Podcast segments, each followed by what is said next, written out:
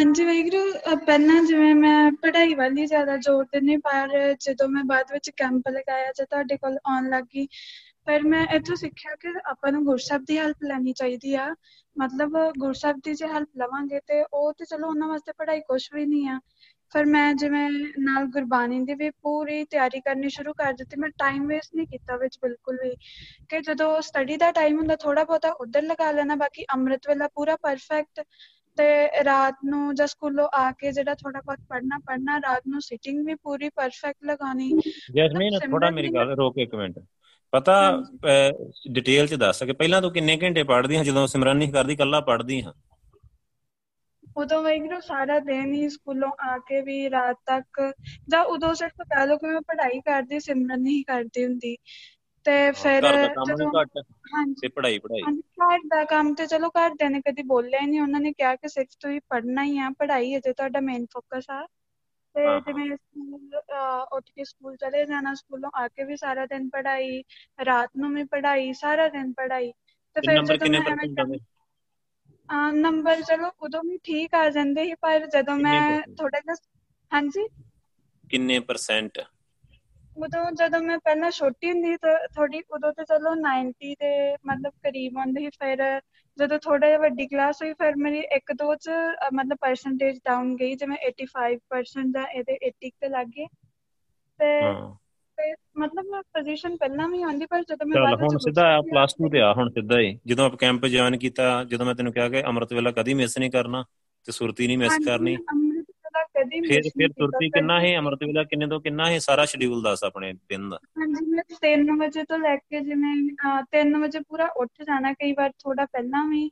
ਤੇ ਫਿਰ ਜਦੋਂ ਮੁਸਬ ਦਾ ਪ੍ਰਕਾਸ਼ ਕਰਕੇ ਹੁਕਮਨਾਮਾ ਲੈ ਕੇ ਹੁਕਮਨਾਮੇ ਦੇ ਵਿਚਾਰ ਕਰਕੇ ਫਿਰ ਮੈਂ ਸਿਮਰਨ ਤੇ ਬੈਠ ਜਾਣਾ ਸਿਮਰਨ ਤੇ ਬੈਠ ਕੇ ਫਿਰ ਜਦੋਂ ਬਾਅਦ ਵਿੱਚ ਸਕੂਲ ਵਾਸਤੇ ਟਾਈਮ ਹੋ ਜਾਣਾ 6 ਵਜੇ ਮੈਂ ਥੋੜਾ ਕਿ ਵਿੱਚੋਂ ਅੱਧਾ ਘੰਟਾ ਸੌਂ ਵੀ ਲੈਣਾ ਸਕੂਲ ਜਾਣ ਤੋਂ ਪਹਿਲਾਂ।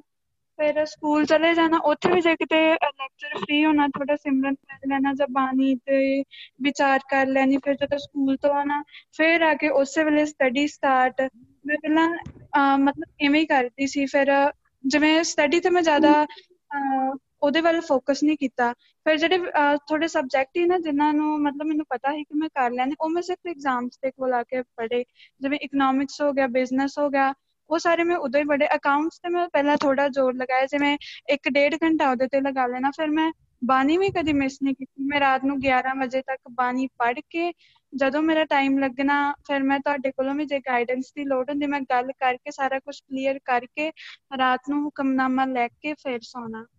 ਮਤਲਬ ਮੈਂ ਬਿਲਕੁਲ ਵੀ ਟਾਈਮ ਵੇਸਟ ਨਹੀਂ ਕੀਤਾ। ਜੇ ਥੋੜਾ ਬਹੁਤਾ ਪੜ੍ਹਨਾ ਹੁੰਦਾ ਹੀ ਪੜ੍ਹੀ ਵੀ ਤੇ ਜਿਹੜਾ ਸਿਮਰਨ ਦਾ ਹੀ ਬਾਣੀ ਦਾ ਹੀ ਉਹ ਵੀ ਮੈਂ ਪੂਰਾ ਫੋਕਸ ਰੱਖਿਆ। ਪੜ੍ਹਾਈ ਮੈਂ ਵਿੱਚੋਂ ਛੱਡ ਦਿੰਦੀ ਕਿ ਜਿੱਦਾਂ ਥੋੜਾ ਹੁਣ ਤੂੰ ਸਿੱਧਾ ਸਿੱਧਾ ਆਇਆ ਜਦੋਂ ਪਲੱਸ 2 ਦੇ ਪੇਪਰ ਹੋਣ ਵਾਲੇ ਸੀ ਜਦੋਂ ਪੇਪਰ ਕਲੋਜ਼ ਆ ਗਏ ਮਹੀਨਾ ਦੋ ਮਹੀਨੇ ਰਹਿ ਗਏ ਸੀ। ਉਦੋਂ ਕਿੰਨੇ ਘੰਟੇ ਦਿਨ ਵਿੱਚ ਸਿਮਰਨ ਸੀ ਤੇ ਕਿੰਨੇ ਘੰਟੇ ਪੜ੍ਹਾਈ ਸੀ? ਹਾਂਜੀ ਵੈਗਰੂ ਉਦੋਂ ਪੜ੍ਹਾਈ ਦਾ ਤੁਸੀਂ ਕਿਹਾ ਸੀ ਕਿ ਚਲ ਤੁਸੀਂ ਵੀ ਥੋੜਾ ਜਿਹਾ ਉਦੋਂ ਕਿਹਾ ਸੀ ਕਿ ਢਿੱਲ ਦੇ ਲੈ ਚ ਪੜ੍ਹਾਈ ਵੱਲ ਥੋੜਾ ਜਿਹਾ ਹੁਣ ਜ਼ਿਆਦਾ ਫੋਕਸ ਕਰ ਲੈ ਇੱਕ ਮਹੀਨਾ। ਪਰ ਮੈਂ ਮਤਲਬ ਕਦੀ ਵੀ ਉਹਦੇ ਵੱਲੋਂ ਸਿਮਰਨ ਵੱਲੋਂ ਨਹੀਂ ਹਟੀ ਕਿ ਮੈਂ ਅੰਮ੍ਰਿਤ ਵੇਲਾ ਘਟਾਵਾਂ ਆਪਣਾ ਜਾਂ ਰਾਤ ਨੂੰ ਆਪਣੀ ਸਿਟਿੰਗ ਮਿਸ ਕਰਾਂ।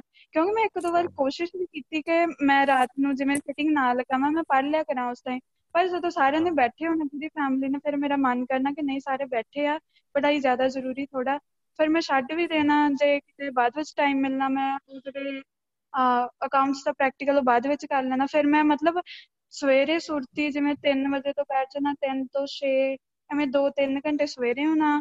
ਤੇ ਬਾਅਦ ਵਿੱਚ ਸ਼ਾਮਾਂ ਨੂੰ ਵੀ 2 ਘੰਟੇ ਜਿਵੇਂ ਕਹ ਲਓ ਕਿ ਉਦੋਂ ਸਿਟਿੰਗ ਲਗਾ ਲੈਣੀ ਸਿਮਰਨ ਵੀ 4 5-6 ਘੰਟੇ ਹੁੰਦਾ ਹੈ ਨਾਲ ਬਾਣੀ ਵੀ ਤੇ ਪੜ੍ਹਾਈ ਤੇ ਬਸ ਸਕੂਲ ਤੇ ਘਰੇ ਆ ਕੇ ਇੱਕ ਡੇਢ ਘੰਟਾ। ਹੁਣ ਤੂੰ ਸਿੱਧਾ ਉੱਥੇ ਆ ਜਦੋਂ ਆਪਣੇ ਪੇਪਰ ਹੋ ਰਹੇ ਜਿਹੜੇ ਵਿੱਚ ਛੁੱਟੀਆਂ ਹੁੰਦੀਆਂ ਹੁੰਦੀਆਂ ਪੇਪਰਾਂ ਦੀ ਤਿਆਰੀ ਆਸਤੇ ਕੁਝ ਮਤਲਬ ਸਾਰਾ ਦਿਨ ਫ੍ਰੀ ਆ ਘਰੇ ਪੇਪਰ ਦੀ ਤਿਆਰੀ ਕਰਨੀ ਹੁੰਦੀ ਸੀ ਤੇ ਉਦੋਂ ਕਿੰਨੇ ਘੰਟੇ ਤਿਆਰੀ ਪੇਪਰ ਦੀ ਹੁੰਦੀ ਤੇ ਸੁਰਤੀ ਕਿੰਨੇ ਘੰਟੇ ਹੁੰਦੀ ਸੀ ਤੇ ਆਪਣੇ 2-4 ਮਿੰਟ ਹੀ ਆ ਬਸ। ਹਾਂਜੀ ਉਹ ਮੈਂ ਅੰਮ੍ਰਿਤ ਵੇਲਾ ਪੂਰਾ ਪਰਫੈਕਟ ਲਗਾਉਣਾ ਫਿਰ ਮੈਂ ਇੱਕ ਟਾਈਮ ਟੇਬਲ ਬਣਾਇਆ ਹੁੰਦਾ ਕਿ ਮੈਂ ਗੁਰਸਬ ਕੋਲ ਬੈਠ ਕੇ ਪੜਨਾ ਜਿੰਨਾ ਪੜਨਾ ਅਰਦਾਸ ਕਰਕੇ ਨਾ ਤੇ ਦੁਪਹਿਰੇ ਜੇ ਬੈਠਣਾ ਬਸ 3-4 ਘੰਟੇ ਪੜਨਾ ਬਾਕੀ ਸਿਮਰਨ ਬਾਣੀ ਦੇ ਵਿਚਾਰ ਜਾਂ ਗੁਰਸਬ ਦੀ ਗੱਲ ਕਰਨੀ ਹੋਰ ਮੈਂ ਬਸ 3-4 ਘੰਟੇ ਪੜ੍ਹਾਈ ਲਾ ਲਾ ਬਾਕੀ ਸਿਮਰਨ ਤੇ ਬਾਣੀ ਦੀ ਵਿਚਾਰ। ਜਿਵੇਂ ਛੁੱਟੀ ਨਹੀਂ ਆਉਂਦੀ ਫਿਰ ਕਿੰਨੇ ਨੰਬਰ ਕਿੰਨੇ ਪਰਸੈਂਟ ਆਏ ਪਲੱਸ 2 ਤੋਂ ਇਹ ਬਸ ਟਾਈਮ ਹੈ ਨਹੀਂ ਹੁਣ। ਹਾਂਜੀ ਉਦੋਂ ਮੇਰੇ 89.2% ਆਏ ਆ ਮਤਲਬ ਪਲੱਸ 2 ਪਲੱਸ ਦੇ। 2 ਚੋਂ ਪੀਬੀਐਸਸੀ ਮੇਰੀਆਂ ਵਾਇਗਰੂ ਜਿਹੜੀਆਂ ਛੁੱਟੀਆਂ ਵੀ ਆਉਂਦੀਆਂ ਸੀ ਨਾ ਜਿਹੜੀਆਂ ਵਿੱਚ ਮੈਨੂੰ ਪੇਪਰਾਂ ਦੇ ਮੈਂ ਵਿੱਚ ਸਮਾਗਮ ਵੀ ਅਟੈਂਡ ਕੀਤੇ। ਇੱਕ ਪੇਪਰ 'ਚ ਮੈਨੂੰ 12 ਛੁੱਟੀਆਂ ਸੀ। ਮੈਂ ਸਿਰਫ 2 ਦਿਨ ਪੜ੍ਹੀ ਸਿਰਫ 2 ਘੰਟੇ ਤੇ ਉਹਦੇ ਵਿੱਚੋਂ ਮੇਰੇ ਆਏ 90 100 ਚੋਂ 90 ਮਾਰਕਸ ਆਏ।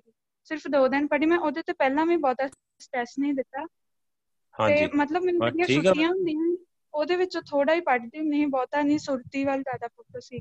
ਹੁਣ ਜਿਹੜੇ ਕਾਲਜ ਦੇ ਐਗਜ਼ਾਮਸ ਹੋਏ ਇਹਦੇ ਵਿੱਚ ਵੀ ਜਿਵੇਂ ਮੈਂ ਲੇਟ ਗਈ ਕਾਲਜ ਦੇ ਵਿੱਚ ਜਾਂ ਉਧਰ ਮੈਂ ਬਿਲਕੁਲ ਨਹੀਂ ਪੜ੍ਹੀ ਤੁਹਾਨੂੰ ਵੀ ਪਤਾ ਆ। ਮੈਂ ਕਿਤਾਬਾਂ ਨੂੰ ਹੱਥ ਨਹੀਂ ਲਗਾਇਆ ਜਦੋਂ ਪੇਪਰ ਆਇਆ ਉੱਪਰ ਉੱਪਰ ਪੜ੍ਹ ਲਿਆ। ਤੇ ਮੈਨੂੰ ਹੀ ਸਾਰੇ ਬੱਚੇ ਇੱਥੇ ਇੰਟੈਲੀਜੈਂਟ ਆ ਜਾਂ ਮੇਰੀ ਪਰਸੈਂਟੇਜ ਨਹੀਂ ਵਧੀਆ ਆਉਣੀ ਉਹ ਤਾਂ ਵੀ ਗੁਰਸਾਹਿਬ ਜੀ ਦੀ ਹੈਲਪ ਦੇ ਨਾਲ ਜਿਵੇਂ ਅਹ, ਮੈਂ ਫਿਰ ਵੀ ਕਾਲਜ ਤੋਂ ਸੈਕਿੰਡ ਆ ਗਈ ਪੂਰੇ ਕਾਲਜ 'ਚ। ਠੀਕ ਆ ਵਾਹਿਗੁਰੂ ਜੀ ਬਸ ਟਾਈਮ ਹੋ ਗਿਆ ਬਹੁਤ ਧੰਨਵਾਦ ਤੇਰਾ। ਇਹ ਵਾਹਿਗੁਰੂ ਮੈਂ ਜ਼ਰੂਰੀ ਹੀ ਬੱਚਿਆਂ ਨੂੰ ਦੱਸਣਾ ਜਿਹੜੇ ਬੱਚੇ ਕਹਿ ਰਹੇ ਜਿਹੜੇ ਬੱਚੇ ਅੰਮ੍ਰਿਤ ਵੇਲੇ ਨਹੀਂ ਨਾ ਉੱਠਦੇ ਭਾਵੇਂ ਕੈਨੇਡਾ ਦੇ ਭਾਵੇਂ ਅਮਰੀਕਾ ਹੈ ਰੂਲ ਸਾਰਿਆਂ ਦੇ ਵਾਹਿਗੁਰੂ ਦੇ ਇੱਕ ਹੀ ਆ ਇਹ ਸਾਰੇ ਅਹ, ਸੁਣ ਲੈਣ ਬੱਚੇ ਵੀ।